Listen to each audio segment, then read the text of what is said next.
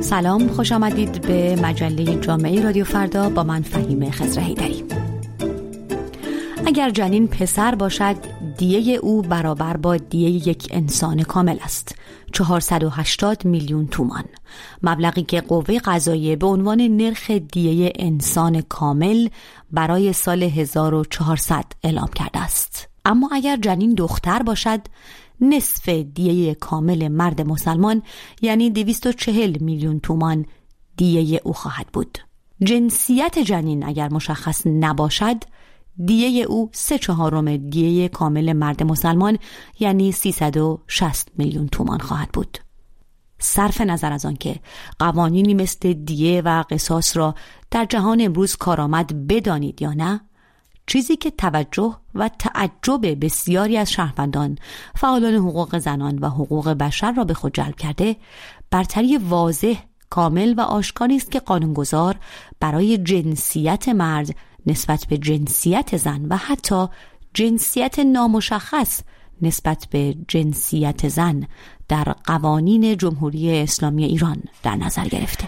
ما این عدم تصاوی رو در مراحل حقوق خانواده بارها بهش بر می‌خوریم ولی وقتی این عدم تصاوی رو از بد و تشکیل نطفه میشنویم عده زیادی رو متعجب می‌کنه. به دلیل اینکه تصور ما این هستش که این چه گونه قانون گذاری است که حتی در مرحله جنینی تفاوت اساسی بین ارزش یک زن و ارزش یک مرد قرار میده تعجبی که خانم بنی هاشمی به آن اشاره می کند اغلب با این پرسش همراه است آیا به راستی قانونگذار در ایران تا این حد از شکم مادر به تبعیض جنسیتی در قوانین قائل است؟ بله نگاه قانونگذار ایران نگاه برگرفته از یک نوع شرع بسیار سنتی و قدیمی هستش که کاملا تلاش داره که از بد و خلقت یک زن تا انتها که مرحله به ارث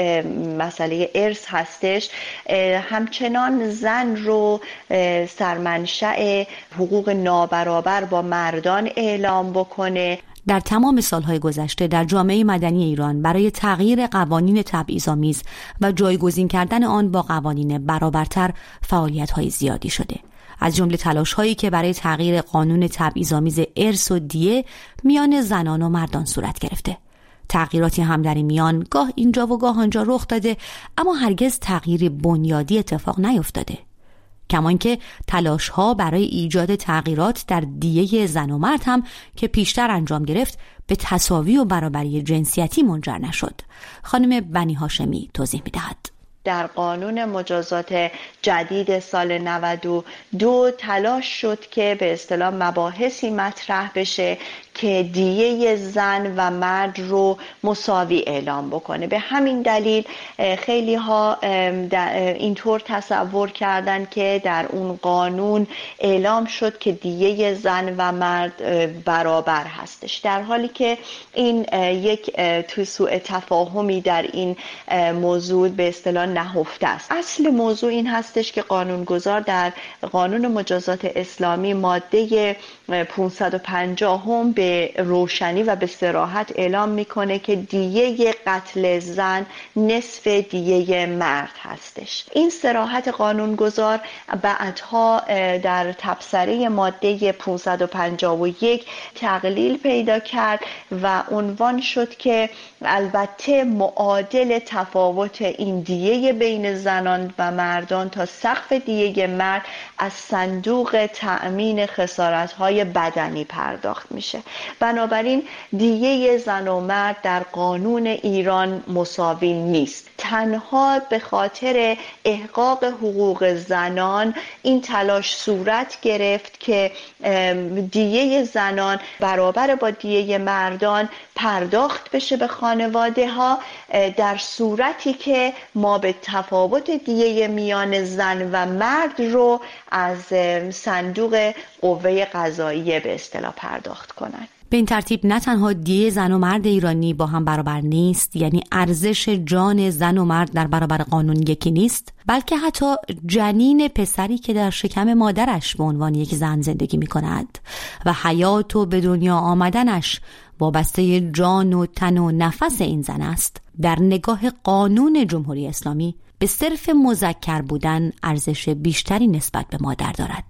از پریسا کاکایی روانشناس و کارشناس مطالعات کودکی و حقوق کودک می‌پرسم وجود چنین قوانینی در یک جامعه که حتی قبل از به دنیا آمدن کودکان به ارزشگذاری جنسیتی آنها می‌پردازد چه اثری روی دختران دارد؟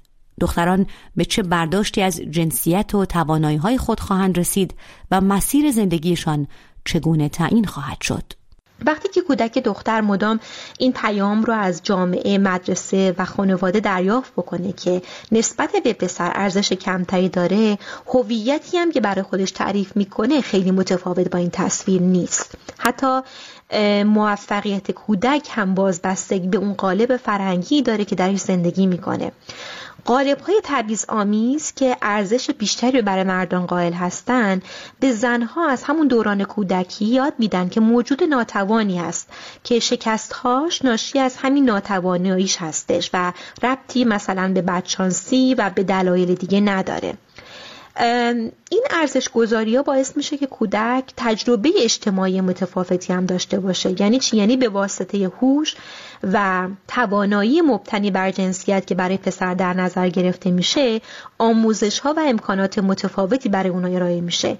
یعنی از کودکی جنسیت پسر یک امتیاز محسوب میشه که در مقایسه با یک کودک دختری که در شرایط اقتصادی اجتماعی برابر قرار داره صرفا به واسطه این امتیاز که جنسیتش هست امکان انتخاب بیشتری در پیش روش قرار می‌گیره.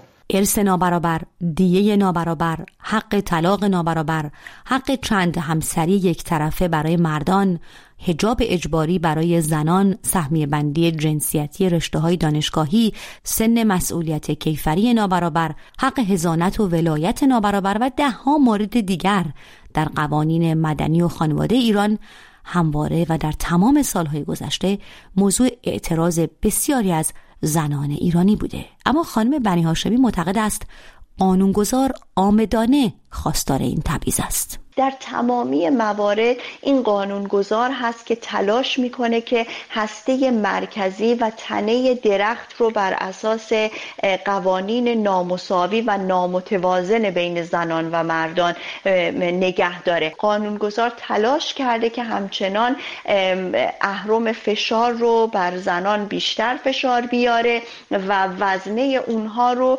کاملا سراحتا کمتر از وزنه مردان قرار بده. در این شرایط چه می شود کرد؟ برای تربیت نسلی که نه بر اساس برتری جویی های جنسیتی در قوانین برآمده از فقه شیعه که بر اساس برابری و آزادی و ارزش های جهان مدرن به خود و دیگری نگاه کند چه راههایی پیش روی خانواده هاست پریسا کاکایی روانشناس اینکه ما به عنوان اعضای جامعه خانواده مدرسه افرادی که توی مدرسه مسئولیت رو به عهده دارند پدر و مادر در خانواده یا حتی خواهر و برادر بزرگتر ما خودمون چقدر به این موضوع آگاه هستیم. باور خودمون چی هستش؟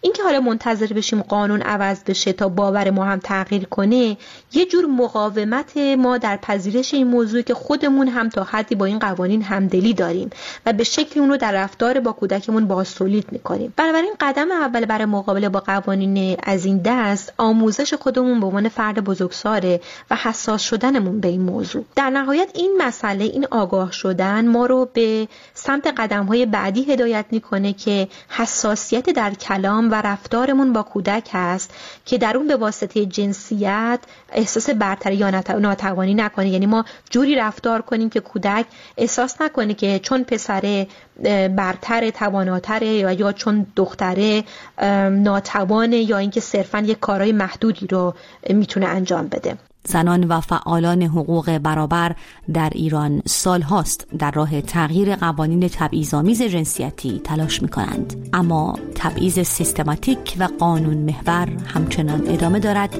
و زنان ایرانی از جنینی تا بزرگسالی با آن روبرو هستند.